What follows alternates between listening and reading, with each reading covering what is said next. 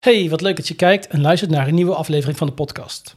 En misschien denk je wel tijdens of na het luisteren van de podcast: hey, dit soort zaken resoneren heel erg met mij of met mijn leven. En misschien denk je wel van: nou, ik zou best wel met Jamie in gesprek willen of eigenlijk met hem samen willen werken. Ik wil je heel even kort uitleggen op welke manieren dat kan. Ik bied namelijk twee pakketten aan.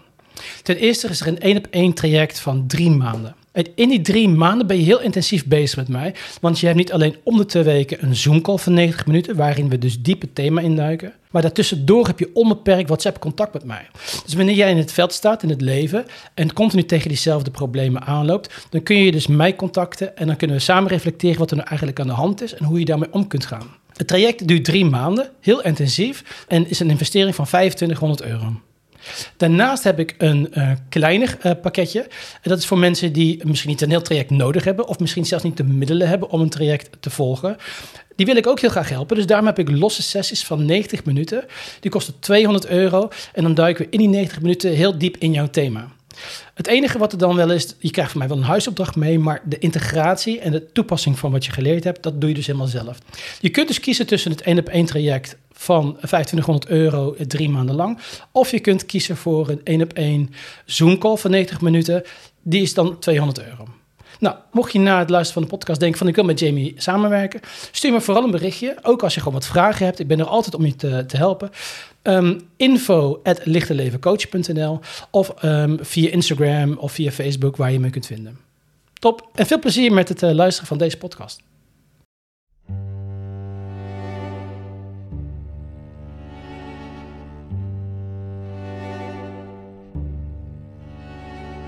Heb jij dat ook wel eens? Dat je denkt, waarom doe je nou zo?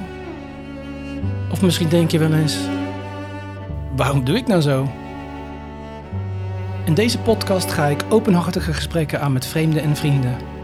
Over ons gedrag binnen relaties, tijdens daten en zelfs tijdens seks. We praten over onderliggende thema's als masculiniteit, femininiteit, ego versus bewustzijn, oude trauma's en bijvoorbeeld opvoeding en cultuur. Als jij ook denkt dat mannen van Mars komen en vrouwen van Venus, dan is dit de podcast voor jou. Om door openlijk te spreken over taboes en gevoelige onderwerpen, hoop ik dat we elkaar en onszelf een beetje beter leren begrijpen. Wil jij ook een keer aan tafel of heb jij een heel goed idee?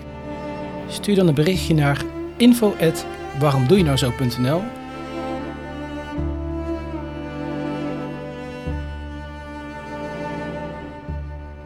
Welkom iedereen bij een nieuwe aflevering van de podcast Waarom doe je nou zo? En vandaag is mijn gast Vilna. Hallo. Presenteer je jezelf altijd als Vilna of uh, uh, met of zonder achternaam? Maakt eigenlijk niet uit. Oké, okay, Vilna. Vilna. Hallo Vilna. Hallo Jamie. Gezellig. ik, ik vind uh, de sfeer al heel erg leuk toen je binnenkwam en hoe we aan het praten waren. Dus lekker relaxed en ontspannen. Zeker. Mm. Ja. Ik neem even een slokje tussendoor. We hadden... Nee, ik, een stapje terug. Ik zag een podcast van jou met Giel Belen. We hadden het tegelijk net al over toen, toen je binnenkwam, want ik vond het zo leuk. Ik zei, ik zag dat je een oefening deed waarin je je arm uh, recht moest houden. En dan kon je een tegendruk geven en dan gaf dat een indicatie of je de waarheid sprak of niet. Mm -hmm. En um, die heb ik gelijk geprobeerd bij mijn uh, vriendin. En dat werkte niet. Maar dat, ik, ik denk omdat het komt dat ik misschien te hard duwde of niet kunnen. wist wat ik aan het doen was. Mm -hmm. um, Zullen we daarover beginnen? Kun je vertellen wat het nou eigenlijk was voor een oefening? Ja, nou, ik was bij Giel Belen om, uh, omdat Giel natuurlijk heel erg op, zoek is naar zijn innerlijke guru. Hè? En ja. daarin ook heel veel mooie mensen uitnodigt die daar werk in verrichten. En een van de dingen die ik doe is uh, heling. Dus je hele zijn weer terughalen. En uh, dan kan je met iemand praten. Maar daaruit blijkt dat mensen gewoon herinneringen vervormen, veranderen. En 50% van wat ze vertellen is eigenlijk niet waar. Maar je leeft eigenlijk gewoon je emoties uit het verleden. En ja. dan die liggen opgeslagen in je onbewuste. En dat onbewuste, dat kun je aanraken door zo'n, met zo'n arm te werken. Dus met de spiertest noemen ze dat vanuit de kinesiologie. Ja. En wat je dan eigenlijk doet, het is een heel technisch verhaal met interneuronen en motorneuronen. Maar wat je eigenlijk doet, is je werkt met het onderste gedeelte van je hersenen. En dat is dus je onbewuste deel. En um, die reageert altijd direct. Als jij bijvoorbeeld buiten ineens gevaar ziet, dan ga je eerst handelen. Je lichaam die schiet in vechten, vluchten of freeze. En dan ga je erover nadenken, Ja. oh, het was een tuinslang. Of oh, die hond was eigenlijk helemaal niet zo wild als dat hij leek. Of, en dan ga je het relativeren, wegdenken. Dus die, dat bewustwordingsproces gaat later dan je onbewuste al het antwoord heeft. Ja, en dat met een spiertest werkt dat eigenlijk hetzelfde. Jouw arm is direct verbonden met die hersenstam, waar je zenuwstelsel, je spier, alles is daarmee verbonden, je motorische stelsel. Dus op het moment dat jij je arm recht houdt en eh, ik geef lichte tegendruk op jouw arm, echt lichte tegendruk, het is ook geen duwen, ja, het is ook geen knop indruk, het is ook geen spierkracht. Het is Ja. echt alleen maar. Ik zeg altijd: doe alsof je druk je elleboog een klein beetje omhoog. Dan gaat je vanzelf die palm een beetje naar beneden. Met je handpalm op iemands pols. Ja, En je, je vraagt aan die persoon: zeg je echte naam.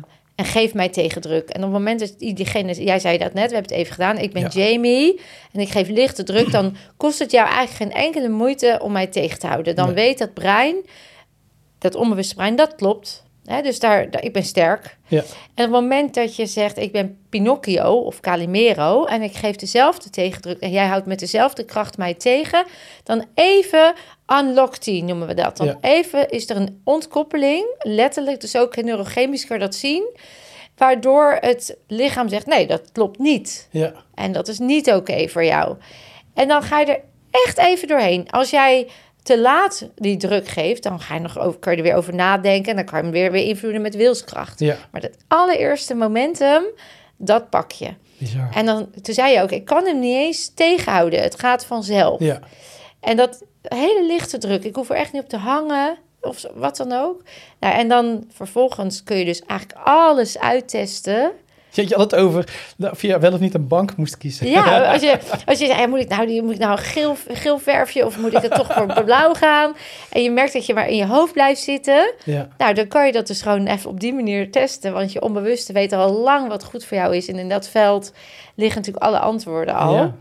Dus ehm, Ja, we keken heel even naar de, de voedingssupplementen die ik eh, heb. Want ik ben heel erg bezig met eh, ehm, afvallen en lekker fit worden, et cetera. En ehm, er stond een, eh, een fles olie. En ik vertelde je dat ik 15 theelepels olijfolie per dag moet nemen. ja, Omdat ik veel minder koolhydraten en mijn systeem gaat dan op vet branden. En dat het wordt me dan voorgeschreven. ja, gezonde Doe ik, vetten. ja, doe ik trouw. Geen verhitte olijfolie, eh gewoon koud. Gewoon lekker vers Ja. van de pers, ja. En toen zei je van ja, eigenlijk zou je het af moeten wisselen met, eh met eh levertraan. Levertraan, Ja. ja. En toen hebben we de test gedaan en je, je vroeg aan mij of de olijfolie goed voor me was. Ja, En dat bleek. 15 theelepels Ja. per dag. Ook echt een specifieke Ja. vraag, hè? Dus Ja. ik ga niet het lot tarten of zo. Ik ga ook geen, ga ik eerder dood of later dood. Het, dat, het gaat echt over specifieke, concrete vragen. Dus je gaat niet het universum uitdagen in die zin. Nee, precies. Je bent met respect voor, voor, voor wat er gewoon eh, in je leven op je pad komt. Maar je kunt dus dat soort hele fijne vragen over allergieën bijvoorbeeld. Eh, Glutenintolerantie, ja of nee. Kun je allemaal uittesten. Mm. En bij jou kwam er dan uit dat die 15 theelepels hartstikke goed waren. En nu ook perfect. En dat er iets, maar twijfelde een beetje. Je ging een beetje Ja, doorheen. een beetje- ja. Van, is er dan iets anders beter? Is er iets anders nodig? Moet hij afwisselen? Moet hij het überhaupt wel nemen? ja, allemaal testen. En toen kwamen we uit dat je inderdaad die afwisseling voor jou nog beter zou dat zou zijn. nog beter zijn. Ja, Bizar, joh. Ja, bizar. Ik heb gewoon zin om gewoon de hele dag alleen ja, maar... je, dat is ook in het begin. Ik weet wat dat ik in het begin ook bij alles gewoon ging testen. En ja, wat ik zei, je kan jezelf ook testen. En dan ga ik ging dan met blinde briefjes gewoon de hele tijd Ja, alles testen. Gewoon omdat ik het ook super leuk vind om te doen. Maar bij de kinderen, eh, ik weet niet, jij hebt geen kinderen. nee. Ik heb er drie. En die zijn nu allemaal al echt op leeftijd. Maar toen ze jong waren en ik dit dus wist... Het is ook echt super leuk om te doen met kinderen. Van mama, ik wil eh, chocola. Of mama, ik wil een aardbei. En zeg ik, nou, eens kijken of je lichaam dat ook vindt. En, dan, en dan leg je gewoon een goed. stukje chocola in dat. Of je, je laat ze niet kijken. En dan heb ik aardbei, chocola. Nou, je kan eh, ook een sigaretje of zo of iets neerleggen. En dan ga je ze blind testen. Dus zeg je, nou, bij- je legt één dingetje achter de rug. En zeg je, kom maar. En dan is dit goed voor jou op dit moment, hè? Ja, ja, ja. Nou, ja. En dan aardbei, ja. Nou, chocola, ja, bijvoorbeeld. Sigaret, nee. Nou, oké. twee aardbeien. Is dit goed? Ja, drie aardbeien. Nee. Oh, dus twee aardbeien is genoeg qua vitamines vandaag. Weet je wel, zo. Oh, ja, ja, je kan echt heel specifiek. Ja, maar er Heb je het ooit wel eens gedaan dat, eh, dat een van je kinderen zei dat hij iets eh, stouts gedaan had en dat hij zei dat heb ik niet gedaan? Dan kom maar zien Nee, met zo het niet... eh, ja, dat werd eens voor de grap gezegd of zo. Maar nee, zo... dat zou Kom maar op, ga het even testen. Ja, nee, dat, eh, dat is wel een leuke. Ja, dat kan je wel doen. Ja. Wat ik heel interessant vind, want ehm, wat ik gelijk voor me zie, is dat. en dat komt ook in- door de gesprekken die ik heb gevoerd in de afgelopen weken met cliënten. Is dat ik ehm, steeds vaker zie, en dat is natuurlijk ook best wel logisch, dat het brein eigenlijk zegt dat ze eh, niet eh, een bepaalde emotie hebben, of dat ze niet schuldig zijn, of dat ze niet jaloers zijn, of wat dan ook. Mhm. En dat het lichaam continu maar aangeeft dat die emotie er wel is. En ik zie dat er nu tegenaan eh gespiegeld als het ware. Dat ehm, je, lich- je, li- je lichaam liegt niet, Mm. maar je lichaam geeft wel echt de nodige signalen. Mm. Dus dat vind ik dan interessant om even in te duiken. Ja, Hoe dat dan... werkt. Ja. En bedoel je dan, eh, als we iets concreter maken, heb je een voorbeeld? Nou ja, als, ik leg dan even twee dingen naast elkaar. Ehm, stel, ik zeg eh, tegen jou, eh, ik ben Calimero, zo heet ik, vol overtuiging. Dan Mhm. dat kan ik mezelf helemaal wijs maken, Mhm. bij wijze van spreken. Terwijl mijn lichaam dan zegt inderdaad van, nee, dat is niet waar, mijn arm gaat dan omlaag. Mhm. Ehm, en nu ehm, heb ik laatst een gesprek gevoerd met iemand eh, wiens vader op achtjarige leeftijd is vertrokken. Ehm, en toen kwamen we via een, een, eh, een omweg bij de vraag, eh, omdat ik niet gelijk met gestrekt been erin wil, voel je je schuldig als achtjarig kind dat je pa is vertrokken? En het antwoord was gelijk nee, dat ben ik me Hmm. niet schuldig van. En ik zag eigenlijk, en dat is dan mijn mediamieke talent, ik zie ehm, dingen vrij snel. Mhm.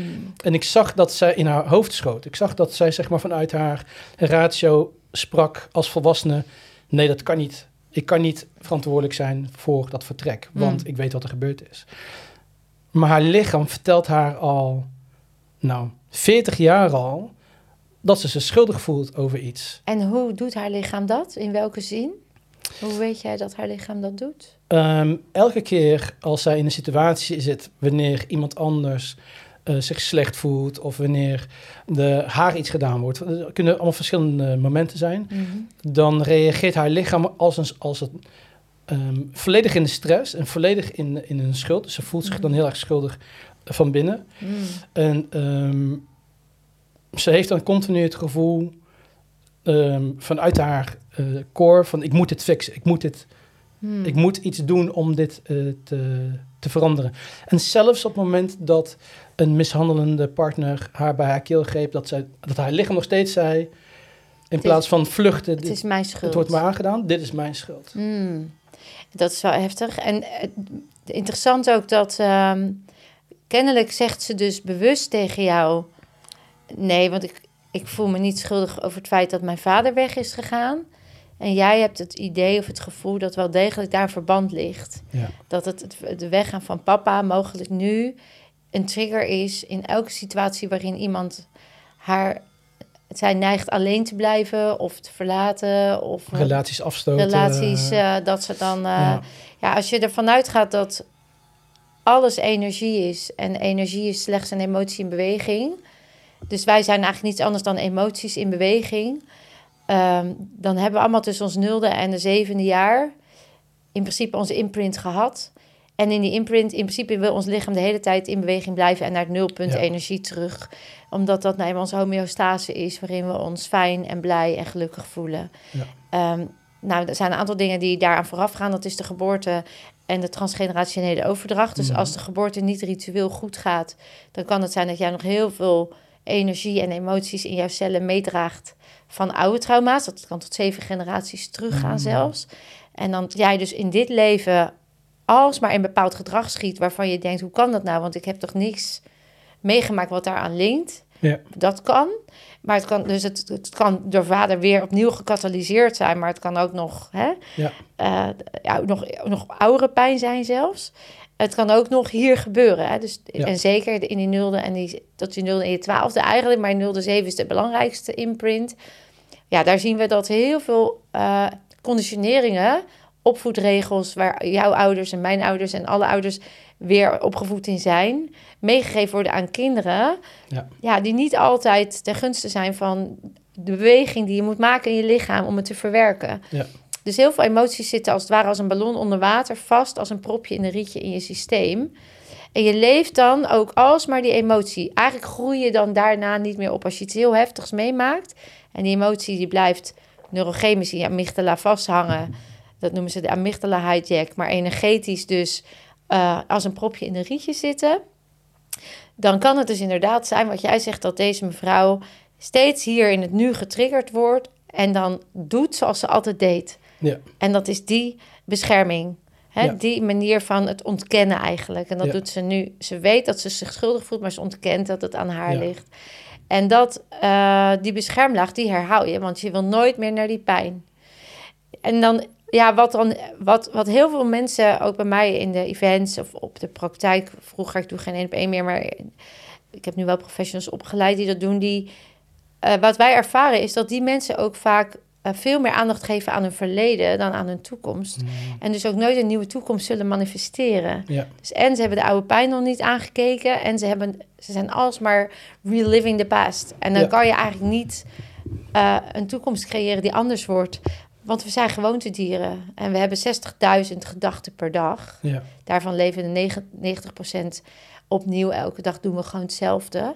En die, die, die, die- dat, dat, dat gedachtegoed is weer je trigger naar je emoties. Dus dat is die loop. En als jij dus iedere dag diezelfde loop maakt, omdat je niet met je onbewuste bewust bent, je bent geen observant van je eigen zijn, dan zul je, ja, het klinkt cliché, krijgen wat je hebt gekregen. Ja. En zij wordt dus, eh zij resoneert die frequentie nog van schuld. Stel dat dat waar is, hè, want dat zouden we dat dan met zo'n spiertest kunnen onderzoeken, onder andere. Eh, en als zij dat dus resoneert en niet oplost en niet in de toekomst gaat, ja, dan krijgt zij alsmaar of een partner of situaties. Ja, love attraction, die resonantie, die Ja. zoekt elkaar natuurlijk op. Ja. We zoeken ook gelijkgestemdheid. Mensen die neerslachtig doen, ik zeg ook bewust doen, want dan blijf je observant in je taal. Die eh, zullen ook dan op dat moment, als ze op zoek zijn naar een partner, om ho- te hopen dat die hun behoefte gaat vervullen. Of, eh, Ja.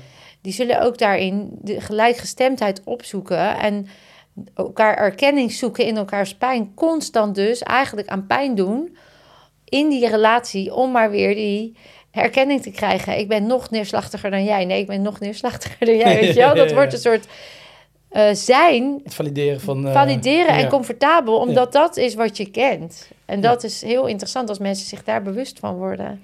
Wat ik ehm, ehm, tegen mijn cliënten altijd uitleg, of aan mijn cliënten altijd uitleg, is dat als een, eh, een trauma, een vastgelopen emotie, als die niet aangekeken wordt, dan blijft hij zich zeg maar continu manifesteren in je buitenwereld, Zeker. ehm, totdat je de emotie aankijkt. Ja, En zo'n ehm, trauma van, eh, of het nou schuld is, of dat het verlaten is, of wat dan ook, dat blijf je dan continu Op je manifesteren. pad krijgen, ja. En het bizarre is, en, toen ik het voor het eerst begreep, want ik kijk natuurlijk altijd naar mijn eigen leven, wat heb ik dan allemaal gedaan, hoe Mm. ging dat bij mij? Ik vind het zo ehm, intens eigenlijk dat het zo werkt, dat je zelfs je relaties manifesteert, Mm. Die reflecteren welk trauma er in je zit. Alleen maar. En pas wanneer je het trauma aangekeken hebt en de emotie als het ware zegt, hé, hey, dankjewel dat je me gezien Mm. hebt, nu En is het voor mij, verwerkt. ja, verwerkt, dan ga je pas een andere toekomst Ja, en dat kan ook super eh, reden zijn om dus niet aan te kijken. Want je hebt nu een, een huis en een partner, misschien wel kinderen. ja, ja. En als je dan die emotie aankijkt en het blijkt dat je dus in een hele andere resonantie komt. Wie ben ik dan nog in relatie tot die partner en die kinderen? En moet dan alles veranderen? hè? Dus Ja. die, die, die toekomst kan voor heel veel mensen ook juist fijn zijn om niet aan te kijken. Ja, ik wil hierop inhaken. Ja, Want dit vind ik mooi. ja. Want ik heb dus ehm, de afgelopen paar dagen heb ik een paar dingen ge- gedeeld op Instagram. eh, omdat het bij mij binnenkwam. Je moet het ook maar durven om gelukkig te worden. Mhm. Sommige mensen die zijn zo comfortabel in, verslaafd in, in aan. de stress, in die ja, hoge, ja, hogere prikkels, die verslaving van, eh, van spanning. Ja. Maar die voelen zich zo comfortabel in strijd, onrust, chaos, spanning. Dat de keuze om daaruit te stappen al heel eng is. Mhm. En ook dan moet je ook nog maar weten hoe je met, dat had ik dus, hoe moet ik omgaan met iemand die er altijd is? Hoe moet ik omgaan met iemand die onvoorwaardelijk van me houdt? Mhm. Hoe moet ik omgaan met Precies. overvloed aan geld? Ja, dus je hebt het niet alleen over het loslaten van die imprint, maar je hebt het ook nog over het aanleren van nieuw gedrag. Ja, en, vertrouwd raken in die en vertrouwd wereld. raken en succeservaringen opdoen in alles wat je nog nooit eerder hebt ervaren. Ja, Maar dat is dus de manifestatie. Dat begint bij eh, manifesteren en visualiseren dat het er al is. ja, precies. Daar raak je er al vertrouwd mee. Dan raakt je- ja, het is gewoon een neurochemisch proces. Dus Ja. dan weet je lichaam op een gegeven moment al dat het zo is. En dan komt het gedrag erachteraan. Ja, En dat is gewoon waar je tijd voor mag nemen. Weet je wel, dan zeggen mensen, ja, ik heb drie keer gemediteerd en het is nog niet anders. Ja. Oké, ja. give yourself some credit. Ja, ja, ja. Maar het is ook soms een proces van vallen en opstaan en groei en leren fietsen. Weet je, Ja. zonder wieltjes op een gegeven moment. Maar hoe, hoe meer je kan leren jezelf in een state of manifestation te zetten, eh, hoe snel. Het kan instant. Het kan instant.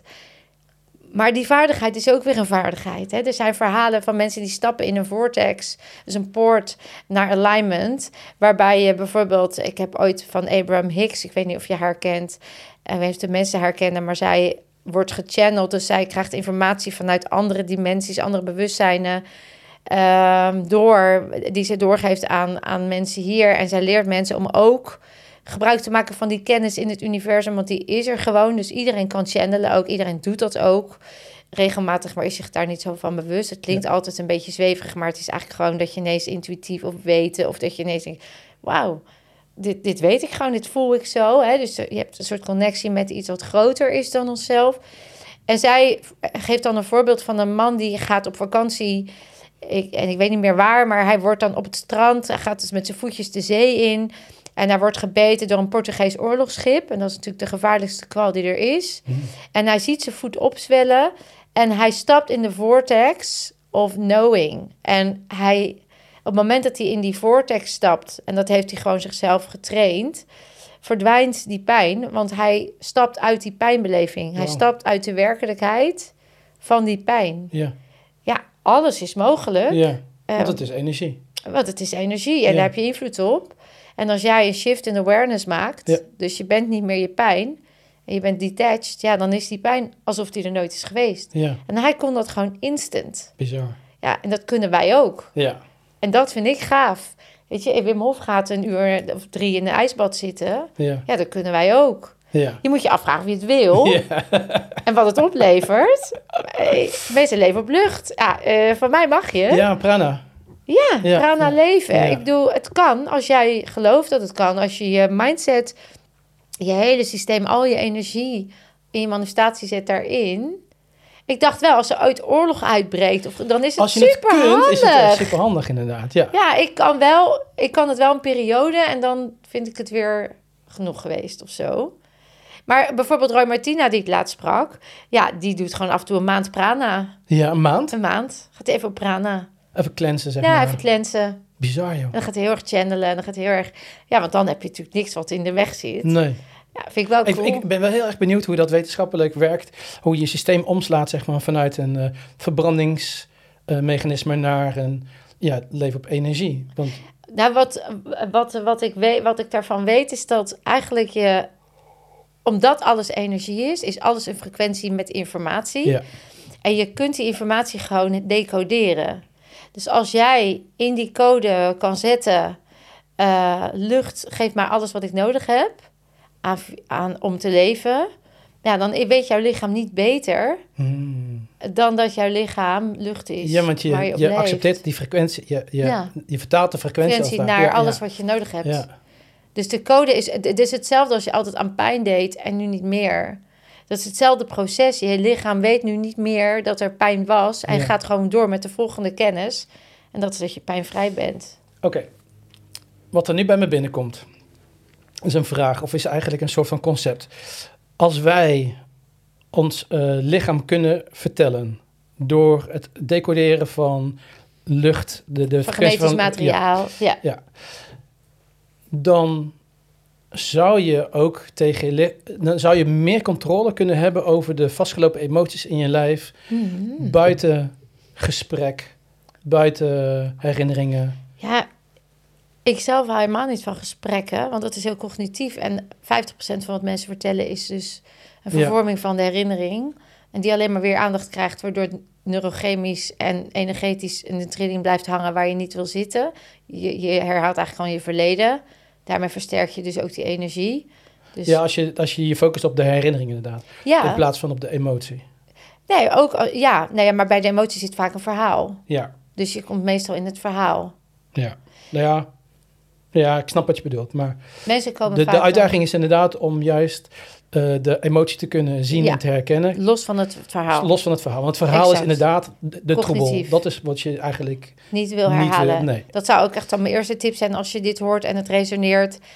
Stop gewoon te vertellen waar je altijd last van hebt Ja. en wat je probleem is. Ja, het gaat om de emotie. Het gaat om de emotie, de trilling die je kunt beïnvloeden. En als je dat gaat voelen, wat heeft het met me gedaan? Wat voelde ik daar nou echt bij? Ja, En je stapt desnoods weer even in die vierjarige jij of in die kleinere jij. Ook al weet je niet precies meer waar of wat, maar stap gewoon even in die tijdlijn. En je mag het weer even voelen omdat het nu veilig is. Ja. Dan zul je zien dat het daarna ook weg is. dat is het. Want dat is het. Ja, mijn methodiek heet ook de Body Mind Reset. Wij doen niets anders. Ik heb niets anders dan jarenlang precies diezelfde vragen gesteld. Van wat maakt nou, wanneer shift je nou een awareness? Wanneer ben je nu in een andere frequentie? Wat kun je doen om die frequentie te, verhogen, om het los te laten? En ik heb gewoon alle voorwaarden voor het bevrijden van die emotie... heb ik zeg maar in een interventie gezet.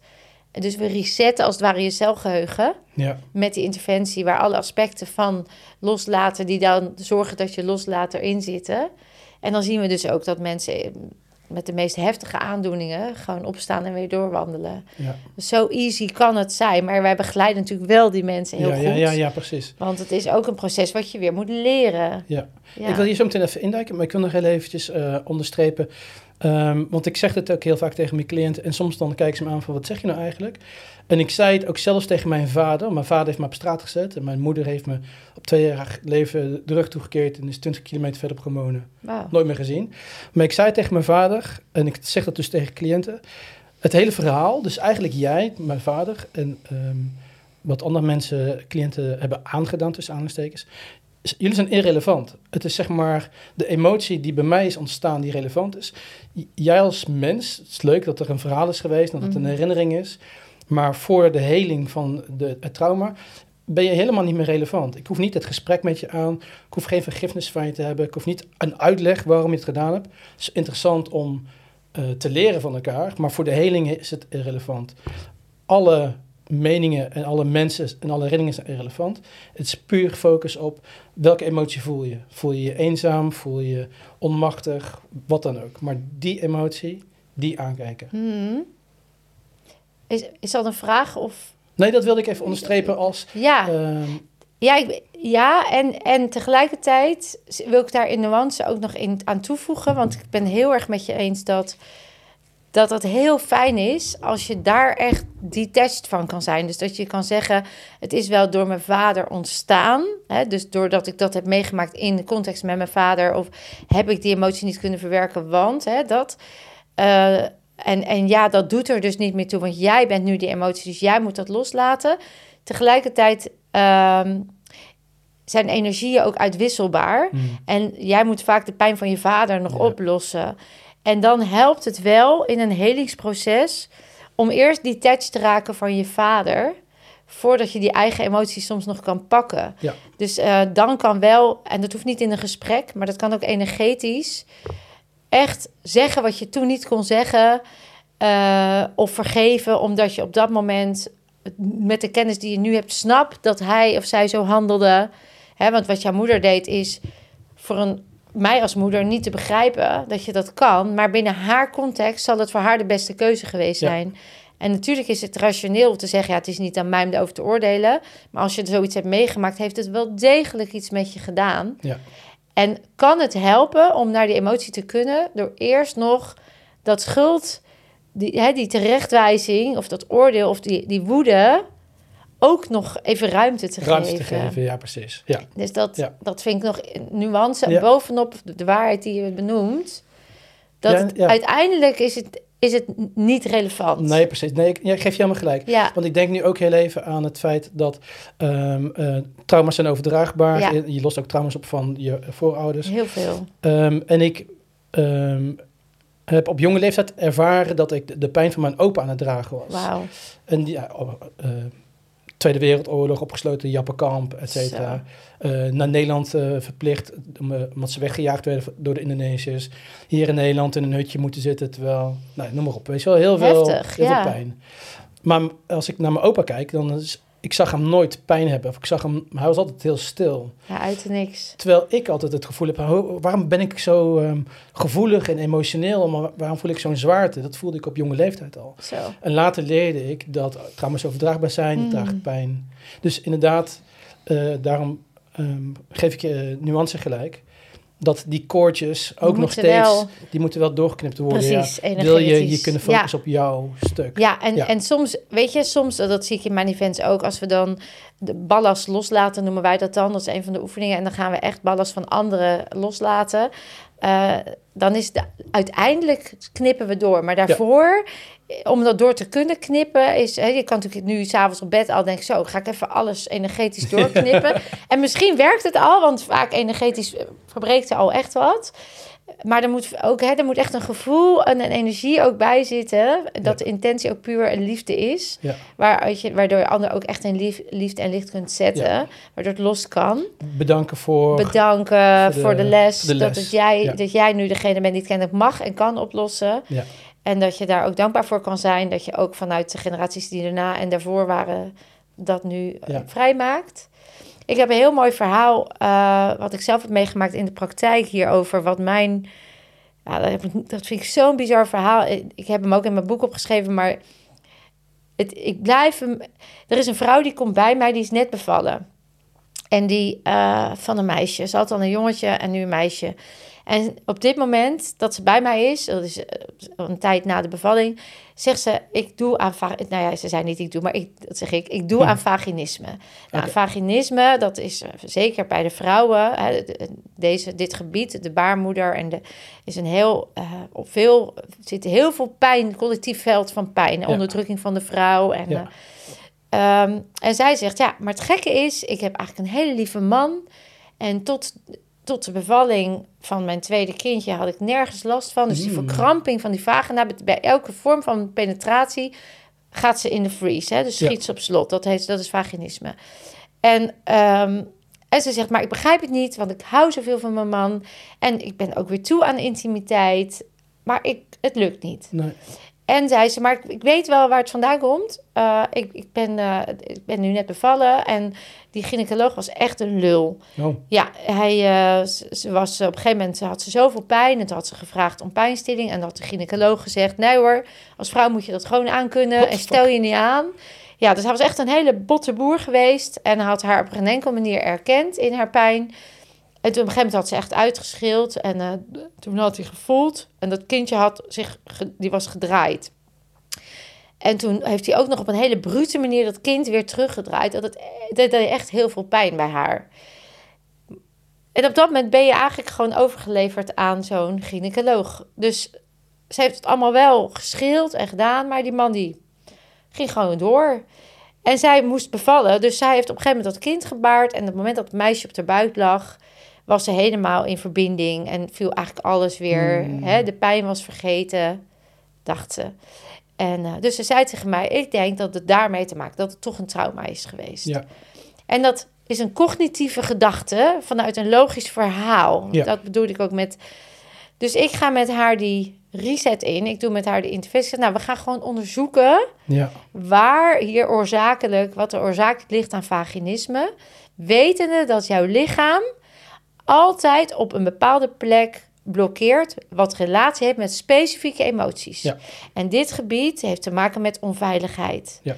Dus je hebt je ooit, jij of hè, ergens onveilig gevoeld. En dat zou zomaar kunnen dat dat bij de gynaecoloog was. Ja.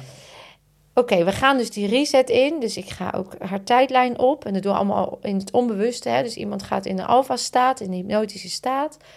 Geen Rasta Rostelli praktijk hoor. Ze zijn er gewoon nog bij. Maar ze ging mee op reis.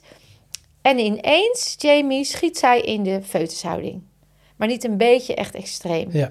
En ze begint te gillen en Ja. te schreeuwen. Nee, ik wil niet, ik word verkracht. Hoppa.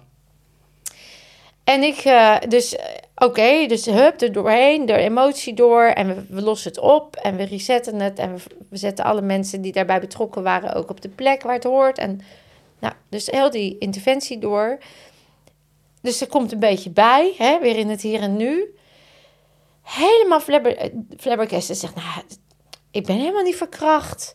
En ik, ik snap helemaal niks van, maar het, het was mijn oma. Hoppa. Dus ik zei, nou, is jouw oma dan verkracht? Nou, zei ze, nee, niet dat ik weet. En ik heb er nooit iets over gehoord. En nou komt het bizarre aan dit verhaal. Zij gaat dus naar huis. Ze is nog helemaal ja, onder de indruk. En ze dacht ook nog, heb ik dit nou verzonnen? Weet je wel? En ik zeg altijd, het maakt niet uit wat er komt. Vertrouw maar dat datgene aandient wat het onbewuste al lang weet. Ja. Dus voor mij maakt het ook niet uit of het nog terug te halen is of niet. Ik weet dat het zo was. Maar wat gebeurt er? Zij gaat naar huis, zij gaat naar de moeder. Het vaginisme is overigens weg. Hè? Dus dat was opgelost. Ze zit in een nieuw bewustzijn. De, ze gaat naar de moeder en ze vertelt natuurlijk dit verhaal. Ze zegt, nou mam, ik, ik, ga toch vragen sowieso. Ja, zegt die moeder. Die schrikt, die zegt, hoe, hoe kom je daar nou bij? Hoe weet je dat? Hoe weet je dat? Nou, want ik ben daar geweest. Ik Ja. was oma, ik was in die energie. En die moeder begint keihard te huilen. Want wat blijkt, die oma is dus nog niet zo lang geleden overleden. En ze zijn dat huis aan het opruimen gegaan. En het huis was al helemaal leeg. Ja, ik krijg weer kippenvel, want dit, dit verhaal is Mhm. bijna te, te bizar. Op zolder gaat die moeder nog één keer kijken of alles weg is. Er hangt een peertje nog, zo'n lampje. Dus ze loopt die, die vliezotrap op en ze raakt dat lampje. En dat lampje zwaait nog en in dat licht ziet ze in een hoekje achter een balk iets blauws liggen. Ze gaat er naartoe, dat lijkt een dagboek te zijn van die oma. Ze, moet dat openmaken, dat was op slot. Ze maakt het open en dat hele verhaal van die verkrachting staat daar. Maar vooral, ik ben getrouwd, niemand mag het weten, het is mijn geheim. Want het is natuurlijk een taboe in die tijd. Mm, zeker. Dus die oma die heeft altijd dat geheim Mm. vastgehouden. Heeft dus nooit dat trauma verwerkt. Het heeft een generatie overgeslagen. En door de trigger van de gynaecoloog, die dus ook eigenlijk disrespectvol met dit gebied omging, net als die verkrachter, is dit bij die vrouw losgekomen. En mocht zij het oplossen, ook weer voor haar kinderen en voor generaties daarvoor. Bizar, ga het Heel maar bizar. verzinnen. Ja. Maar toen je net vertelde dat ze dus eh, vaginisme had eh, eh, na het bezoek bij de gynaecoloog, bij mij gingen gelijk de belletjes Alle- rinkelen van, oké, er is iets anders aan de hand. Dat kan toch niet Ja. anders? Dus vaak alles wat je na je twaalfde nog Ja, aan triggers hebt, zit, zit meestal 90% want je kan ook daarna nog een ongeluk of iets krijgen wat Zeker. traumatisch is, maar Ja. meestal gelinkt ja. aan of die jeugdperiode of dus nog daarvoor. En dan ben ik een, een nog zo ehm, brutaal om te zeggen dat ik geloof dat je dat soort momenten dus zelf manifesteert, omdat er een trauma aangekeken wil worden. Exact Die dat. wacht gewoon op het moment, wanneer kan ik een situatie creëren, totdat je me eindelijk aan gaat kijken. Ja. Bam. Ja, de meeste mensen wachten dus ook op die crisis of Ja. op dat trauma, onbewust.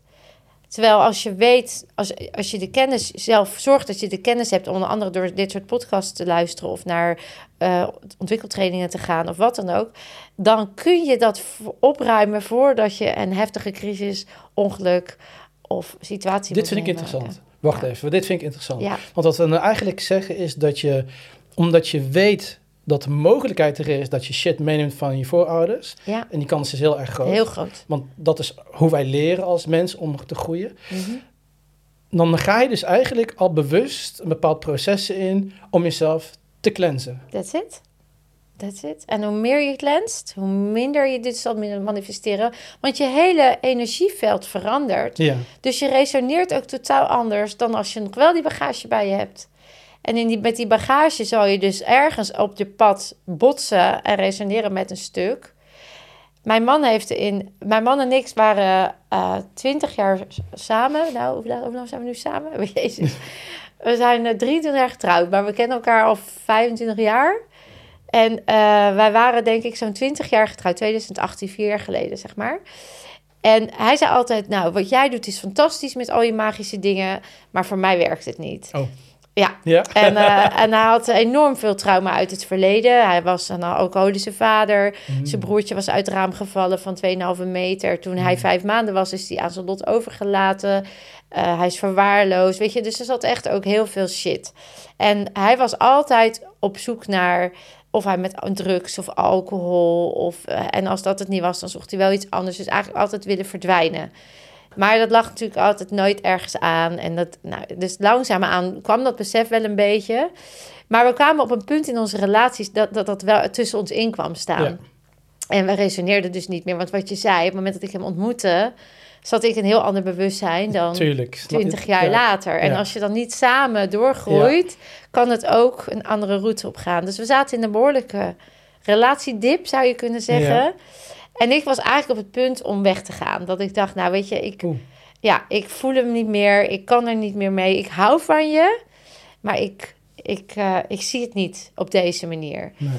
En eh, ik geef op die, op die dag, ah, 28 oktober, eh, geef ik een, een workshop ehm, bij Unilever. En ik word gebeld om vijf uur door de politie. Uw man heeft een motorongeluk gehad. Hij ligt in het ziekenhuis en u moet snel komen, want we weten niet of hij het overleeft. Wow, Ja, meen je niet? ja dat is echt heel heftig. Over trauma's gesproken. Ja. Op dat moment ben ik echt in de overlevingsstand gegaan. Ik moest met drie kinderen. Mijn dochter zat naast de politieman bij ons thuis toen ze dit hoorden. Dus via hem hoorden ze het. Nou, bizar eigenlijk. Ehm, andere twee kinderen waren de hond aan het uitlaten. Dus het was eerst gewoon even... Ik parkeer de emotie en ik ga eh, zorgen dat we bij papa komen. Weet je, dat was gewoon het belangrijkste. Ja. En eh, ik kom dus bij papa en eh, hij lag in coma. Hij had een nekbrace om en had, ze hadden geconstateerd... Toen wisten ze niet dat hij in coma lag, maar hij was in far out. Had eh, twee nekwervels gebroken, had zijn rug gebroken, had ingeklapte long. En toen nog zware hersenschudding, dus hij moest vooral de nacht goed doorkomen. Hij lag op de IC en dan zouden we de volgende dag wel kijken. Het was al een eind van de middag, einde avond, toen hij helemaal geïnstalleerd en klaar lag. En ehm, ik weet nog dat ik de eh, intentie en de instructie gaf. En ook vanuit een weten wist, ja, maar dit is nodig geweest. Dit is nodig geweest. Zijn poort, zijn nek staat nu letterlijk open naar binnen. Mm. Hij heeft nu een ingang. Als we hem nu niet pakken, als hij hem nu niet pakt, dan gaat hij hem ook niet meer pakken. Ja. Weet je, dit is het momentum. Ja. En eh, de volgende ochtend kwam ik dus weer terug. Ik weet wel dat ik s'avonds in bed onbedaard ging liggen schudden. Dat kon ik ook niet beïnvloeden. Dat was echt mijn ontlading. Ja. En de emoties die vastzaten van de schok, hè, van de Tuurlijk, freeze, die, ja, die snap liet ik, ja. gaan. En daar was ik heel dankbaar voor. Ik dacht, mooi, Mooi dat je lichaam zo meewerkt. in plaats van... En dat ik het liet toeliet. Ja. Dat was heel fijn, want ik herkende het natuurlijk. Dus ik dacht, mooi, dit is vrij. Ja. En er kwam zo'n kracht in mij, nou, zo'n alignment, zo'n verbinding van er is één missie nu. Mm. En dat is aan de hele wereld te laten zien dat er meer is dan we denken en dat iedereen dit kan. Dat is het moment geweest Dat is voor jou. mijn tipping point. Er, er is mijn boek, daarna is mijn boek gekomen. En daarna zijn mijn events voor drie dubbeld gevuld. Ik zat zelf nog in een stuk van... ja, maar wat zouden de mensen van vinden... als je Ja, zegt dat ja, je van fysieke pijn kan helen. Ik zat zelf nog mezelf te belemmeren. Te bescheiden, te geconditioneerd in dat stuk. Ik deed al heel veel moois, maar bleef altijd veilig, Ja. weet je wel. En toen, ben ik van, toen kwam ik de volgende dag... en toen kregen we de meest verwoestende diagnose. Hij had hersenschade, diffuse actional, actional injury. Dus dat betekent dat alle toppen van je neuro, neuronenpatronen... die slaan als het ware los door de klap.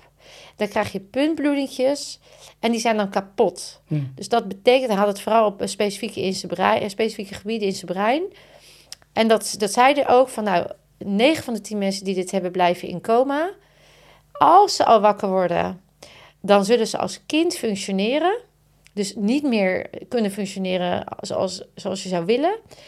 En eh, dan moet hij een half jaar intern revalideren en dan nog eens een half jaar extern. En dan maar hopen dat hij nog functioneert. Hè? Dat was de diagnose. En ik wist één ding. Prognose, daar hebben we... Die, eh, de, de, de diagnose is fijn om te weten, maar de prognose, Ja. die kunnen we beïnvloeden. Ja. En ik kende mijn man zo lang, dus ik wist, jij wil het alleen doen. Jij wil verdwijnen, want je bent nu kwetsbaarder dan ooit. Dat is jouw manier als je kwetsbaar bent. En je wil het altijd perfect en goed doen, want anders ben je geen goede vader en geen goede man. Ja. En ik wist dat die drie programma's hem nu daar in coma hielden. En ik wist ook, want ze zeiden dus ja, waarschijnlijk wordt hij ook niet wakker. En toen zei ik, nou Mm. geef mij 20 minuten, want ze hadden al pijnprikkels en van alles en reageerde gewoon niet. En toen ben ik een hypnotische inductie gaan doen. Hij lag natuurlijk in Delta, dus hoe mooi is dat? Kant en in- klaar. Hij kon niet eens meer, Geen weerstand. eh, geen enkele weerstand. Ik dacht, ik gooi gelijk alles erin wat later handig is. En toen ben ik echt met hem gaan herkennen, erkennen naar handelen. Dus ja, lieverd, je hebt een ongeluk gehad. Ja, je bent verblind door de zon. Eh, dat, dat is gebeurd om met een reden.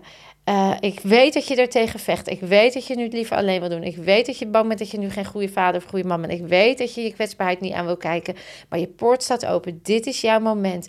Ik snap dat je het moeilijk vindt. Ik weet dat je als klein jongetje dat altijd hebt moeten doen. Mm. Vechten voor je plekje. Nu wil ik dat je toestaat dat mensen je helpen. Dit is het moment waarop je ziet dat je het niet alleen hoeft te doen. Nou, al die lessen Ja. die hij vroeger niet kon leren, Ja. die gooide ik erin. Dus eerst heb ik hem herkend. Vervolgens heb ik hem erkend als klein jongetje. Ja. En vervolgens heb ik er hem daarna laten handelen. Ja. Ik zeg, want Desli, Jordi en Jana, jouw liefdevolle, jouw, jouw creatie heeft er baat bij dat jij nu als vader juist laat zien. En ik krijg nog een brok in mijn keel. Dat je die kracht hebt. Dat juist kwetsbaarheid jouw kracht is. Zij willen die vader die laat Ja. zien dat er kracht zit. En dus is het nu het moment. Dit is je wake-up call. Het is nu het moment om je ogen te openen. Hij deed zijn ogen open. Wie fucking zag. En die artsen die stonden erbij en die keken ernaar en die zeiden, what the fuck? En toen zei ik, ja, maar hij had nog geen andere manier Ja. om de toekomst in te gaan dan het Mm. leven van het herhalen van zijn verleden. En dit moment moest hij hebben om dat haakje, om die loop te maken, de quantum loop, naar dat nieuwe bewustzijn. Bizar. Bizar. En vanaf dat moment ben ik iedere dag tussen 11 en 3, niemand mocht in de ruimte, gaan revalideren. Elke dag een reset op wat zijn lichaam mij vertelde. Dus of het nou ging over, want hij, hij wilde niet eten, maar een maagzonde had hij eruit getrokken. Ik zei, ja, dat is logisch, want een maag staat voor verteren. Die energie is geblokkeerd. Hij heeft nogal wat te verteren nu. Ja. Dus we gaan eerst die maag weer in de goede energieveld zetten. Hup, dan ging die eten. Ik bracht natuurlijk zelf eten mee. Een gesuikerde vla en een witte boterham met kaas. Dat was wat ze in het ziekenhuis opdiende, heel bijzonder. Zeker op de afdeling neurologie. Dus ik kwam daar met mijn levertranen en mijn Ja. eiwitten. En mijn, hè, dus alles, eiwitten shakes en noem het maar. Om die herstelling ook te helpen. Hè? Dus je helpt het lichaam. En zo ben ik stap voor stap met hem door dat proces heen gegaan. En ik heb echt, ik heb niet bepaald waar ik aan ging werken. Ik liet zijn lichaam mij dat vertellen. Iedere dag op zijn brein. Iedere dag binaural beats. Dus die frequentie, hè, meditaties met binaural beats. Zodat zijn helende frequentie aangezet werd. Iedere dag hem in de repairstand gezet. Want dat is een voorwaarde om te kunnen helen. Iedere dag op dat lichaamsdeel wat weer geheeld mocht worden. Of het nou maag of darmen of kunnen lopen. Of... Hij, binnen vijf dagen had ik hem buiten op straat. En binnen tien dagen was hij uit het ziekenhuis. Die mensen die, die snappen dat niet. Nou, hij is nog steeds de wonder case. In de, bij Ja. niet aangeboren hersenletsel eh, groep. Waar, die, waar mijn man overigens als fysiotherapeut onderdeel van was. Grappig genoeg. Heeft hij, hij is nu zijn hele fysiotherapie losgelaten. Maar hij heeft nog een, een jaar, twee daarna nog steeds daar eh, op bezoek geweest. En ook in het ziekenhuis zeggen ze nog steeds... Ja, jij bent echt... Dat is nog steeds eigenlijk onmogelijk wat er is gebeurd. En de artsen kwamen naar mij toe en die zeiden van... maar wat heb je dan gedaan? En ik heb het ze ook uitgelegd, energetisch en hoe dat werkt... en emotioneel en oude celgeheugen. En ja, het, weet je, ja, ik geloof je, want het werkt. Maar we doen het al jaren zo, hè? Dus ja, het ja, is... ja, ja, dat hè. Ik heb er dan zoveel weerstand op. ja. Dat, dat ze zo gesloten zijn, zeg maar, voor wat, ze, wat er buiten de boeken eigenlijk allemaal bestaat. Ja, en toen heb ik wel bedacht, want toen zeiden heel veel mensen tegen mij van veel, ga dan daar lezingen geven en ga dan daar. Dacht ik, nee, dat ga ik niet doen. Ik ga die sneeuwbal aanzetten met mijn events, met mijn boek en noem het maar, want ik wil dat mensen dit weten en kunnen. En ik ga zorgen dat ze naar mij toe komen. Ja, Want ze hebben er baat bij. Maar in dat systeem, in die cultuur, worden ze natuurlijk enorm geremd. Maar als ze er zelf voor kiezen om uit dat systeem op zoek te gaan naar alternatieven, exact. dan werkt het. Ja, precies. En dat gebeurt nu. In plaats van die overtuiging proberen te overtuigen. ja, daar heb ik helemaal geen... Dat kost Nee, zoveel energie. Die strijd, dat is ook weer... is ook weer Nee. energie. Wat, Maar eh, ehm, ehm, heeft je man op een gegeven moment erkend na zijn heling dat er dus heel veel trauma was? Wa- Waar die dus eerst. nou, meer- sterker nog, het is een primeur. Maar hij... Ik heb nog nooit zo'n leuke man gehad. Want hij is sinds dat ongeluk echt in zijn zachtheid gekomen. In zijn Mm. vrouwelijke energie. En, Mooi. en eh, dus er is nu veel meer balans. Hè? Dus waar hij voorheen, als hij trauma had, nogal met zijn vuist op tafel kon slaan. Of heftig of intens. ja, ja, hè? Van zeker. 0 naar 100 kon schieten. Nou, dat is echt helemaal weg. En hij is zich zo bewust van eh, hoe die vast zat. Omdat hij nu ziet hoe het anders is.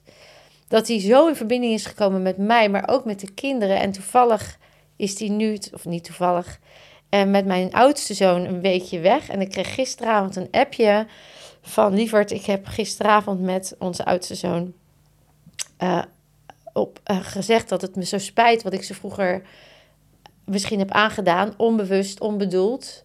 Maar met mijn heftigheid Ja, eh, wat, dat dat misschien mogelijk bij hem wel iets heeft veroorzaakt zonder dat ik dat wist. En dat dat het laatste was wat hij wilde. Want hij wil het beste voor zijn kinderen. ja, En heeft een onwijs helend gesprek gehad. Mooi. Eh, Dat is toch bizar? ja.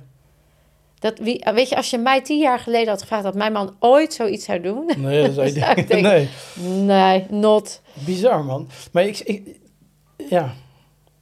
S- eh, het is zo'n intense ehm, ehm, situatie, zo'n intense gebeurtenis. En als we het dan praat, eh, als we het dan hebben over het manifesteren van je trauma in je buitenwereld, om het te kunnen helen, Ja, dat het zo dan kwamen we erop. Ja, zo, dat het dan dit zo, moest er gebeuren. maar zo intens, joh. Zo heftig. En ik denk, want we hadden het er al eerder over, eh, want ik geloof heilig. Je manifesteert je trauma's in je buitenwereld. Hmm. Maar er zullen heel veel mensen zijn en die zullen gelijk zeggen, en ik geef ze heel groot gelijk om daar kritisch mee te komen. Ja, maar wat als je verkracht bent? Ja, heb ik dat dan ook op me Ja, afgeroepen? heb ik dat dan gedaan? Dat, dat heb ik er niet gedaan. Ik ben een slachtoffer. Ja, en dat is, zolang je nog in victimship blijft, zul je ook slachtoffer blijven en zul je ook niet het leven krijgen wat je nodig hebt. Dus het is nooit schuld waar het hier over gaat. Maurice heeft nooit eh, be- schuldbewust mensen pijn gedaan of Nee. in, in pijn geleefd of in het donker gezeten. Eh, zijn ouders hebben dat ook niet schuldbewust gedaan. Nee. Iedereen handelt altijd binnen zijn vermogen. Jouw moeder heeft nooit bewust jou een trauma mee willen geven. Niet vanuit de beredenatie, ik doe dit om kwaad te, te doen. Nee, zij heeft gekozen voor een uitweg waarvan zij voelde dat ze die Ja. aankon. En ook al kun je moreel en e- esthetisch, omdat jij nou eenmaal slimmer bent en wijzer en verder eh, spiritueel misschien daar wat van vinden. Maar dan ben je ook niet zo spiritueel, want dan veroordeel je iemand. Als je lang niet veroordeeld, zit je in nog Zit je nog in Ja. een, ben je een Ja. ego met een spiritueel jasje. Maar misschien al qua bewustzijn anders kan kijken. eh, zou je misschien haar kunnen veroordelen en zeggen: Ja, maar Jezus, je, je snapt toch wel dat je dat je kind aandoet. Zij kon dat niet. Zij de handelde binnen haar vermogen. Ja, En die verkrachter kun je in dezelfde categorie plaatsen. Dus de, de, de heftigheid is waar. Alleen de toekomst hoeft daar niet aan meer eh, in die heftigheid te blijven. Ja. Jij mocht daarmee nog sterker worden. Voor jezelf leren kiezen. Je grenzen leren aangeven. Uitstralen dat je waardevol bent. Dat je goed genoeg bent. En kennelijk kon je dat nog niet. En heeft iemand dat aangevoeld en ruimte gepakt. En, en ik zou je eerlijk zeggen, ik heb in mijn verleden ik geen verkrachting, maar wel aanranding meegemaakt tot drie, vier keer toe. Jeetje. Dat ik ook dacht, wat Dat dacht ik toen Ja, niet. nou maar ja, later, van wat heb ik dan uitgestraald? Want ik was me helemaal niet bewust dat ik niet waardevol of niet zelfverzekerd. Of, eh, maar dat was nog niet bewust. Ik kan er nu naar kijken en denken, ja, met het bewustzijn waar ik nu zit, snap ik hem wel. Ja. Ehm, maar, ik, maar ik was niet schuldig. Nee. Weet je? En dat zijn dan de momenten waarin ik dan vaak zeg dat het, het hele verhaal, zeg maar eromheen, wie het gedaan heeft en, en wat je aangedaan is, dat is eigenlijk niet zo relevant. snap- het, is, ja. het is relevant. Wat, Dat jij hoe- hem aangaat. Ja, wat was er met jou? Ja, Hoe wat was voelde de jij? les? Ja, wat is de les? Wat is de les? Wat was jouw staat? Ja. Je emotionele staat? Staat. Wat, was wat zijn je trauma's? En hoe ga jij het zo nu veranderen, zodat jij er in de Exact. toekomst gemak van hebt? Ja, Zoals jij het zo mooi hebt omgedraaid, wat je net vertelde, dat jij je trauma's nu gebruikt in de heling om anderen weer dit bewustzijn mee te geven. ja, Dus in plaats van binnen te blijven zitten, eh, eh, een slachtoffer te blijven, heb je ze ben je ze aangegaan. En ben je nu, voel je ook van ja, maar als ik dit kan, dan zijn er meer mensen die dit kunnen. Dus hoe mooi is het als ik dat door kan geven? Ja. Dus jij bent nu in het licht, dat noem je dan lichtwerker. Ja. Om het donker bij anderen weg te nemen. Nou, prachtig toch? Zeker. En je hoeft echt geen lichtwerker te worden als je een trauma hebt meegemaakt. Nee. Maar als het je roeping is of je voelt dat, dat, dat je het daarvoor kan inzetten, Dat gebruik voel je. het. Ja. Maar als je juf bent voor een klas of leraar of je doet iets anders in je werk, waardoor dat trauma nog belemmert, heb je ook, eh, de, dan is het ook nodig dat je daaruit komt. Hè? Dus Ja, wat ja, je er ook mee gaat doen, is het is altijd in win- met winst. Ja. ja, en ik denk ook dat het heel erg belangrijk is, omdat de dingen waar wij het over hebben, gewoon niet ehm eh, volgeschoten worden op eh, school, op eh, universiteiten. Nee. Ik kijk maar naar, zelfs de artsen in het ziekenhuis hadden geen flauw idee dat er nog een alternatieve manier was die Nee, vele malen effectiever was. Ja. Dus het is gewoon heel erg belangrijk. En ik had het eigenlijk genoemd als een geintje op de reactie van, ja, iedereen is tegenwoordig coach. En ik zei van, weet je hoe belangrijk het is dat nu eindelijk iedereen de informatie doorgeeft aan elkaar. ja, absoluut. In plaats van... En de, elke, elke coach heeft zijn eigen doelgroep. Weet je, mensen Ja. die hier naar luisteren en die horen dit en het resoneert, die zullen daar naartoe getrokken worden. ja, En die zullen op jouw pad of op mijn pad komen. ja, Eh, en ik weer ook zo op paden. En jij ook weer. Hè, wij komen ook op elkaars pad. Ook met een reden. ja. Eh, dus als een coach op de hoek jouw coach niet is, nou laat die lekker coach zijn voor iedereen die wel daarmee resoneert en Ja. daar baat bij heeft. Dat Ja. is misschien nu niet jouw winst, maar voor iemand anders weer. Dus hoe mooi is het? Ja, ja ik vind het leuk dat, je, ehm, dat jij nu, ook hier zit. Want ehm, ik ben juist iemand die ehm, op het gesprek gaat. Dus ook de reflectie toepast. Dat is mijn manier van coachen. En ik geloof heilig in het eh, lichaamswerk. Alleen ik doe dat nu eenmaal niet. Dat is niet mijn pad. Nee. Maar dan zit jij hier en dan heb je het juist wel over, het lichaamswerk. En denk ja, dat, het maakt het allemaal zeg maar één pot van... Ja. Dus je kies je kleur. Ja, Wat past kies bij je jou? kleur. En het, het is allemaal voor jou de weg. Dus eh, sommigen moeten nog eh, eerst nog via A naar B eh, en naar C en dan naar Z. En sommige stappen gelijk in Z. It's all alright, weet je. Ja. All is well. Het is helemaal goed. Ja. Ik vind het zo grappig, want dan zeg je van stappen gelijk inzet. Het, dan is er een stemmetje, hoogstwaarschijnlijk gewoon mijn ego, die zegt: Oh, wacht even, dit is interessant. En dat, zijn, dat is spiritual bypassing. Dat zijn Hm. dus mensen die, dus, wat je zei, eh, drie keer per dag mediteren. Ehm, ik zag laatst iemand die zei dat hij ehm, drie keer per dag een ijsbad nam of een koude douche nam. En ik zie, dan, ik zie dat dan in beeld. Ik zie dan continu mensen allemaal spiritualiteit en, en, en, en bewustzijnslessen gebruiken als een afleiding of als een verdoving van hetgeen wat ze Van eigenlijk waar ze eigenlijk naartoe. Ja. mogen. Dus in plaats van Mm. door die pijn heen te gaan, gaan ze dan elke dag eh, drie uur mediteren. of- Ja, maar als je 30 jaar jezelf beschermt tegen die pijn... dan is mediteren al een waanzinnige eerste stap... ja, om bewust te worden dat Ja. er misschien nog een laagje dieper mag. ja, Dus als dat voor hun nog de eerste stap is, is dat ook oké. Ja. En sommige mensen die zien het dat de pijn aan mogen gaan. Want de pijn aangaan lijkt, dat wil ik toch even nog wel geruststellend zeggen, is dat eh, een, emotie duurt 20, is een beweging. Ja. En emoverre energie in beweging. En die duurt 20 tot 90 seconden. Langer duurt die niet als je hem verwerkt. Dat, dat zie je nog heel goed bij kleine kinderen. Die kunnen van de ene moment heel blij zijn, ander met huilen. En het is gewoon weer woep, woep, woep. En dat gaat gewoon door. Het is de aandacht en de conditionering die we eraan geven, waardoor we blijven hangen. Mm, Eh, of het trauma, waardoor we niet door kunnen. En op het moment dat jij dus... De pijn is misschien niet eens het goede woord... maar de emotie aangaat... die mogelijk bij jou nog niet op de goede frequentie is... waardoor je lekker voelt, waardoor je pijnvrij bent... waardoor je in balans bent... en je laat die emotie bewegen... want zo zie ik het. Misschien moeten we het ook niet eens pijn noemen... want het wordt zo beladen. ja, Dan, nou, dan huil je even... of dan gil je even... of dan schreeuw je even... of dan ben je even bang... Ja. Eh, maar dan is daarna, na die 90 seconden, zeg maar, ja, ben je wel lekker er vanaf. ja, Dus ik vind het juist super comfortabel om die emotie. Ik, inmiddels weet ik, als mijn lichaam mij iets vertelt, wat ik dus niet heb zien aankomen, want dat gebeurt mij echt nog wel, dan, eh, dan denk ik, ach, nou, ik mag weer. ja, let's go. Let's go. En Ja. vind ik het meteen? Nou, soms, soms niet. Ja. En ehm, soms dan schakel ik een hulpbron in. Ja. En dan laat ik mezelf even lekker helemaal onderdompelen.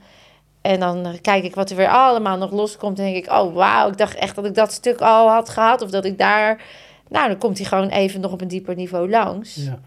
En dan ben ik dankbaar. Ja. Dan ben ik dankbaar. Dus ik, her, ik heb niet meer de woorden als heftig of pijn of zwart of slechte energie of nare emotie. Die bestaan eigenlijk voor mij niet meer. Nee. Het is gewoon een, beweging die op de frequentie nog vastzit.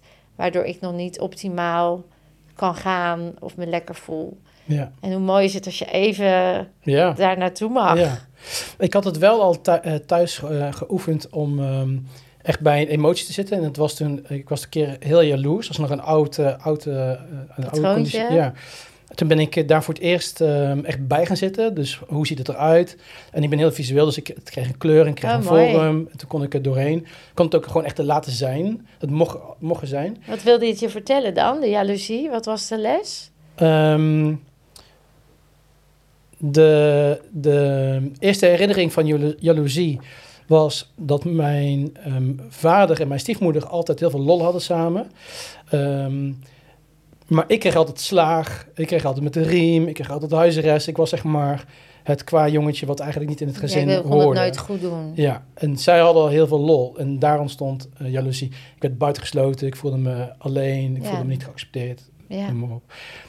En dat heeft zich gemanifesteerd continu in, de, in mijn relaties. Ja. Dat elke keer ik relaties kreeg waarin mijn partner vreemd ging. Of een, eh, een ex had die altijd voorrang kreeg op alles. Weet je, hij kreeg voetbalkaartjes voor Feyenoord. En, eh, maar ik als vriend eh, niet dat soort dingetjes. Hmm. Ehm, of relaties waar iemand niet zeker wist of ze wel in een relatie met me wilde zijn. Maar altijd het gevoel van... Ik word niet Gezien, gezien, niet gehoord. geaccepteerd. Ik krijg niet wat Ja. zij krijgen. Ja. En dat maakte jou jaloers? Ja, dat, dat maakte me continu jaloers. Ik- Jaloers op dat wat zij hadden en jij niet had? Of dat het Dat maakte me- bang om te verliezen? Nou, eh, bang dat ze dus vreemd gingen. Bang dat ze iemand anders jou leuker zouden verlaten? Ja. En op Hmm. een gegeven moment ehm, kreeg ik mijn huidige vriendin. En ze zei van, ik ga naar een feestje. Dat was helemaal het begin van onze relatie. Dus het is nog, ik heb pas een jaar, ik ken haar pas een jaar. Dus zo kort geleden is dat. Mm. En toen ehm, zei ze, ik ga naar een feestje. Was net in de eerste paar weken. En ik voelde die jaloezie. En toen wist ik al wat het me te doen stond. Ja, Ik ging naar de bank. Ik ben gewoon gezet en denk ze, oké, kom maar op. Let's go. mooi. En dan kijken wat er gebeurt. En dat was de eerste keer. En ik wil eigenlijk naar, eh, wilde eigenlijk naar een ander verhaal. Maar het was de eerste keer dat ik door, door pijn heen kon. Door jaloezie heen kon. Je kon erbij. En, en ik zag het zeg maar verdwijnen. En waar ik eigenlijk naartoe wilde, ik zal het even in het korte eh, eh, houden. Ik heb ayahuasca gedaan. En toen heb ik het verlaten kind trauma aangekeken. Mijn verlaten kind trauma. Dat mijn moeder wegging, dat mijn vader me op straat zette. En die pijn... eh, ayahuasca is natuurlijk heel erg visueel en heel erg... eh, Ja. die pijn was zo groot en daar ging ik doorheen. En op een gegeven moment raakte ik de bodem van die pijn. En toen ben ik door gaan graven. En toen raakte ik collectieve jongetjes verlaten, of kinderen verlaten pijn aan. En dat was een hele andere, onbekende, veld. Ja. niet van mij, veld waar ik doorheen aan het worstelen was. En, zelf, en daar ben ik helemaal tot de bodem gegaan. Wauw. Toen ik de bodem daarvan was, toen ontspande heel mijn systeem. En toen kwamen er allemaal kleuren. En mama Aya die liet zich zien. En toen werd het een Mm. groot feest. Maar dat was voor mij, zeg maar, de les. En het bewijs voor mezelf. Van vertel dit tegen iedereen. Sta erachter, geloof dit. Emoties moet aangekeken worden. Ga er doorheen, ongeacht hoe zwaar. Zeker. Want je, je kunt er Je doorheen. komt echt in het licht. En je komt daarna in het licht. Je komt absoluut in het licht. 100 procent. Ja, 100%. En soms, jij hebt dat dan in een mooie Ayurveda-sessie helemaal eh, lekker mogen toestaan. Ja. Eh, en soms duurt het nog wat, wat ik zei, hè? Ja, ja, kom je nog niet in dat collectieve veld, kom je nog niet in een laag waar al de kern nog zit, maar al wel de kern voor nu. Weet je, en dat is zo'n mooie reis. Ja. Dus eh, fijn, wat goed. Weet je hoe ik dat noem ehm, in een relatie? Want dat vind ik zo'n mooi woord. We noemen het ook een ontmoeting, hè? Ja. En ontmoeten, als je er een streepje Ah. tussen zet, dan is moeten is, is eigenlijk iets wat je automatisch van jezelf moet. Niet omdat je dat nou wil of omdat je dat, maar dat is gewoon iets wat je altijd hebt gedaan. Dus, je, Ja. dus je doet in bepaalde relaties doe je op een bepaalde manier en dan wordt een patroon en dan moet je van jezelf zo reageren als je partner zo Ja. doet of eh, zoals je vader deed of je moeder. Hè? Dan lijkt te moeten. Je wil wel anders, maar het lukt niet. Ja. Dus het moet. En in de relatie ontmoet je elkaar, als het goed is, Ja. op dat punt waar je dus moest, wat destructief was, om dat te gaan ontmoeten. Ja, je moet elkaar het beste in elkaar naar boven gaan halen. En dan, dus ik ontmoette mijn man ook steeds op een stuk en hij mij. En die moesten we aan om elkaar te ontmoeten, zodat we konden groeien. Ja. En daar waren we echt een heel eind op weg, maar we, kwamen niet op dat punt. Dus Ja. mijn man moest eerst nog iets Er moest iets gebeuren om dat om te, te kunnen. ontmoeten. En nu hebben we elkaar zeg maar ontmoet. Ja. Maar dan ook wel weer rigoureus dat ik echt moest wennen aan het nieuwe. Ik dacht, oké, oké. Maar dat dit- paste dan ook wel bij je, want jij Ja. kon in je kracht gaan staan. Absoluut. En jij, dat, was, dat zie ik dus eigenlijk, want je vertelde dat je daarvoor jezelf een beetje klein hield. Ja, En voor jou was het nodig om in je kracht te gaan staan. 100 procent. Om Dat was dus een enorme shift. Ik voelde hem ook en ik wist het. En ik dacht, ik weet dat ik tegen mezelf zei: Oké, ik laat me dus nooit meer remmen. Weet je Ja. wel, dit is gewoon nu echt klaar. En dat is ook niet gebeurd.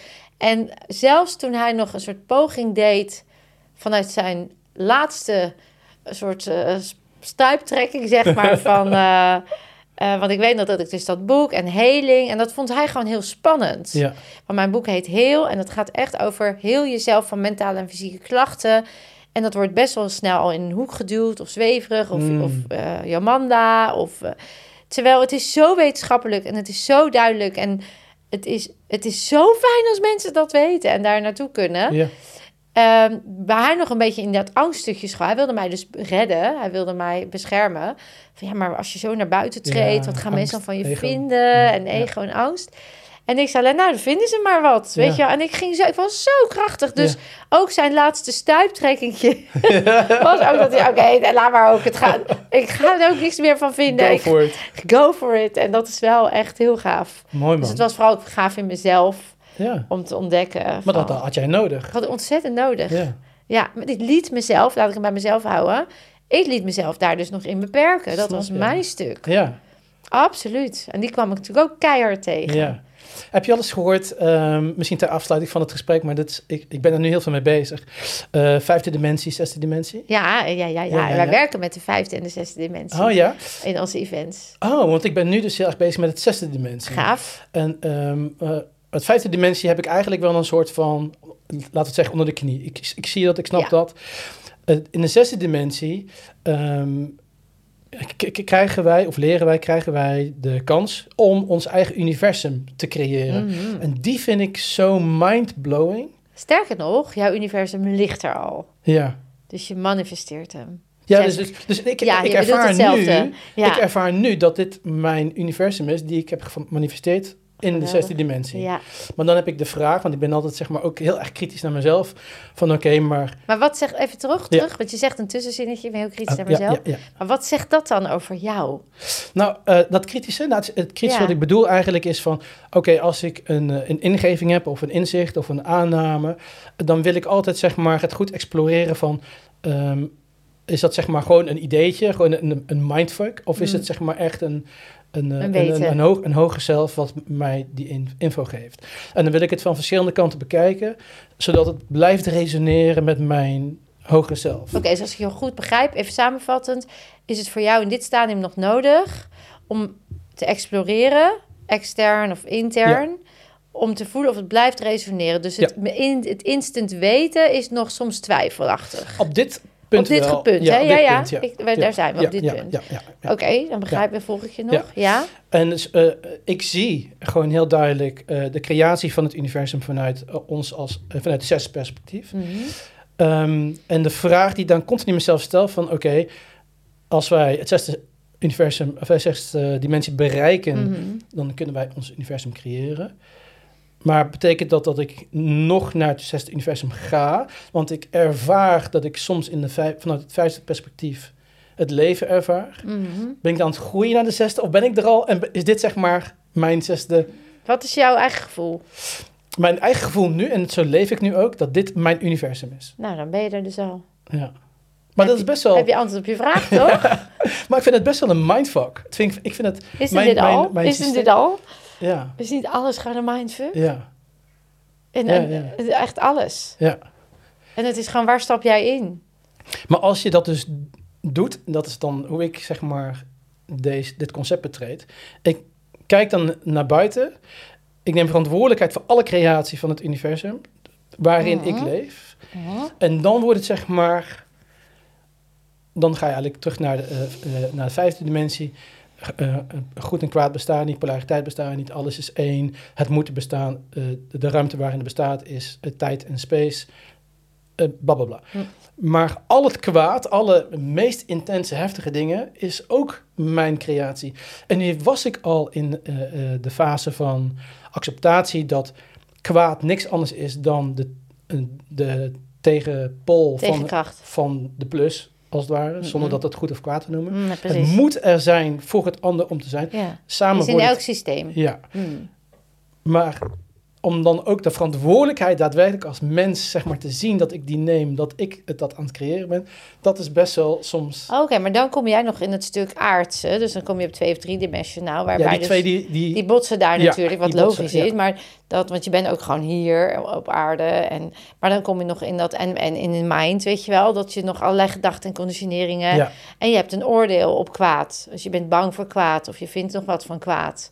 Terwijl wat je net al zei zo mooi, het is misschien geen kwaad, het is gewoon een tegenkracht die er ook dient te zijn. En op het moment dat jij jezelf dat niet meer ziet als kwaad, is er ook geen kwaad in dat andere universum. ja. Dus ik denk dat dat nog een stukje ja is waar jij dus- zelf, ja. Ja, ik zit daar tegen aan te leunen. waar jij zelf nog naar op zoek bent. Ja. En wat veroordeel je nog in jezelf over jezelf? Weet je, Ja, wat ja, vind ja, jij ja. nog naar aan jezelf? Zie je dat het Ja. weer de manifestatie is van wat er in je gebeurt? Ja, Je absoluut. reflecteert hem heel mooi. Ja, en daarom ont- ontmoet je hem nog in, die, in dat in nieuwe universum, waarbij je het nog daar nog niet helemaal kan zijn, omdat je nog hier wat op te lossen hebt. Ja. Zeg maar. Ja, Terwijl ondertussen ben je er al. ja. Kan je het volgen? ja, ja, ja, helemaal. Ik hoop dat de mensen dit kunnen volgen, Ja, want het gaat wel heel diep. Ja, nou, ik denk, dit soort gesprekken, we zijn natuurlijk best wel eh, vrij makkelijk erin gedoken. Zeker. Maar de- ik heb ook gesprekken met Tijn Tauber en met Ja. Elske van, die, ja, die gaan echt mega, ja, die gaan ook die gaan ook allemaal, die, eh, die zijn dat al aan het, Ja, eh, ja, ja. Aan het manifesteren. Hè? Dus Ja. dat is echt en heel Ja. veel met ons hoor. En ik geloof nu op dit moment, ik heb twee jaar geleden geroepen, zeker toen alle systemen, toen zo inzichtelijk werd hoe alle systemen eigenlijk vanuit macht en angst zijn opgebouwd. Of dan gaat het onderwijssysteem of eh, de Mm. overheid of het medische, nou, enzovoort. Dat, dat, eh, dat ik zei van, we have to connect the dots, weet je wel. Er zijn zoveel nieuwe systemen al ja. klaar, ready to go. Eh, met kennis van oude wijsheden die zo goed zijn voor de aarde, zo goed zijn voor de mens, maar die niet, niet passen in het verdienmodel of die niet passen in het machtsmodel. En ik geloof dat er zoveel mensen zijn die daar visionair in zijn, pionier of middels andere vormen kunnen uitdragen. Die gaan elkaar nu vinden Ja. en die moeten elkaar nu vinden en die moeten gaan connecten. En die, eh, eh, kijk, spiritualiteit zal het niet winnen, maar de kracht van elkaars, hè, want er zijn nog heel veel ego's met een spiritueel jasje. Mhm. Maar de, de, de, lichte, de lichte kracht, die tegenkracht weer tegen alles wat nu fout gaat, Mhm. Ja, die gaat bundelen. Want Ja. ook dat gaat weer ontstaan natuurlijk. Ja, en dat zie ik dus de hele tijd. Ik zie, want eh, heel veel mensen die kijken nu naar de wereld, dan, ja, het is nu wel heel erg kut en heel erg eh, veel shit. Maar denk hoe groter die druk, zeg maar, van het zwart, Ja, het is die ballon die onder water werd Ja. gehouden. Die hoe komt... groter de druk van het licht. Absoluut. Dus, Dus laat maar drukken. Blijf maar in vertrouwen. Ja. Dus eh, iedereen die daardoor zichzelf... En ook ik heb echt... Ik vond het echt intens allemaal wat er gebeurde. En, nu ben ik daar wel heel erg los van. Maar daar heb ik echt wel eh, in een proces ook gezeten met mezelf. In een soort kramp van, maar dan moeten we nu... Weet je wel? En nu denk ik, nee, het gaat precies zoals het moet gaan. En ik zie alleen maar om me heen dat, dat iedereen steeds meer ziet... En, en voelt en hoort... En alle verwarring ook hè, van het feminine en het masculine. We zijn natuurlijk als, als vrouw, zijn wij de creatie. Wij zijn de scheppers, wij zijn de, de godinnen die alles creëren. Ja. Namelijk alle mensen zijn er door vrouwen. En dat hebben mannen heel lang heel bedreigend gevonden. Dus die hebben die vrouwen onderdrukt vanuit macht. Dus daarom zie je nu ook die verwarring in dat masculine Ja, en dat ja. feminine. Weet je, iedereen, wie ben ik nou eigenlijk? Die energie is zo aan het veranderen. We zijn zo van onze oerkracht, zowel de vrouw van haar vrouwelijke kracht als de man van, de, van zijn mannelijke kracht afgeraakt. Dus dat is allemaal weer aan het, aan het. Er zijn allemaal mooie nieuwe Ja. energie en beweging. En dat zie je dus ook, dat mensen dus ook. Die voelen iets, ze kunnen het niet duiden, Ja. maar die gaan daar wel uiting aan geven. Ja. Dus ik, ja, ik, er zal misschien nog heel veel eh, intensiteit zijn, maar inderdaad, ja, toch? let's go for it. Ja. ja. Ehm, Ik ga hem afronden. Ja. Ik vond het echt een leuk gesprek. Ik ook. Volgens mij zijn we nog helemaal niet klaar. Maar voor de podcasttijd is het, uh, is het op. Ehm, je, je had een heel mooi boek meegenomen. Ja, het ligt op tafel. Oh, ik ga hem even pakken. Want dan... Ga jij hem even pakken? Want ik vind het wel leuk als je die nog even... Oh, zonder microfoon nog niemand mij. Ah. Ik, vind het nog, ik vind het wel leuk als je die nog even plucht voordat wij afsluiten. Uh, je had hem meegenomen als cadeautje. Ja. Ik ga hem zeker uh, lezen. Um, vertel even in het kort over het boek. Ja, in het boek staat dus eigenlijk dat jij je zelfhelend wonder bent. Dat je een enorme, er staat eigenlijk gewoon dat je een enorme kracht hebt om dat uit jezelf te halen. Wat jij voelt wat erin zit.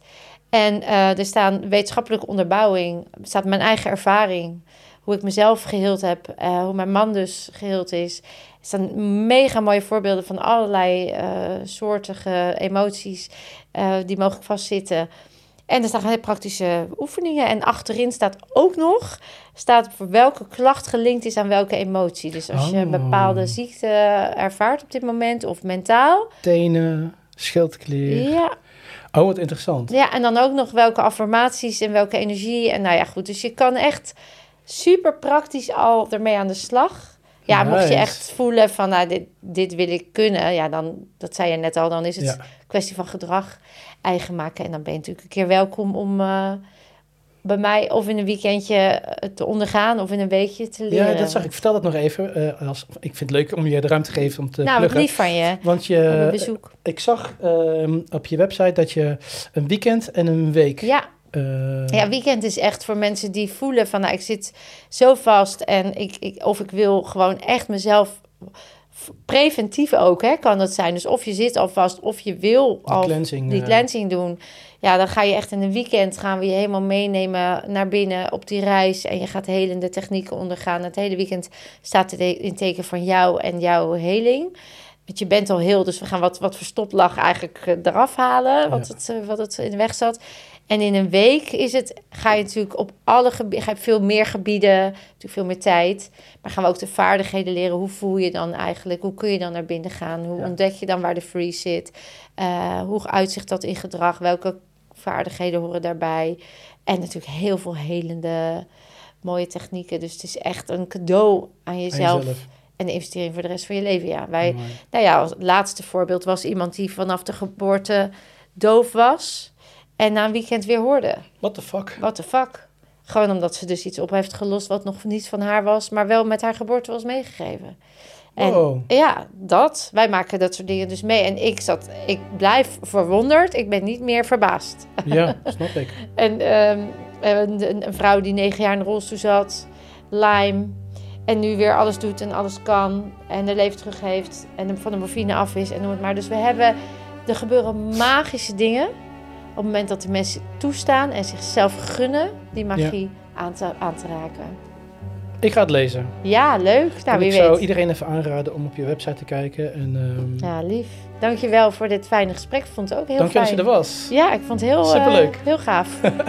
Ehm, nou, misschien tot de volgende keer. ja, Alright. dankjewel. Doei.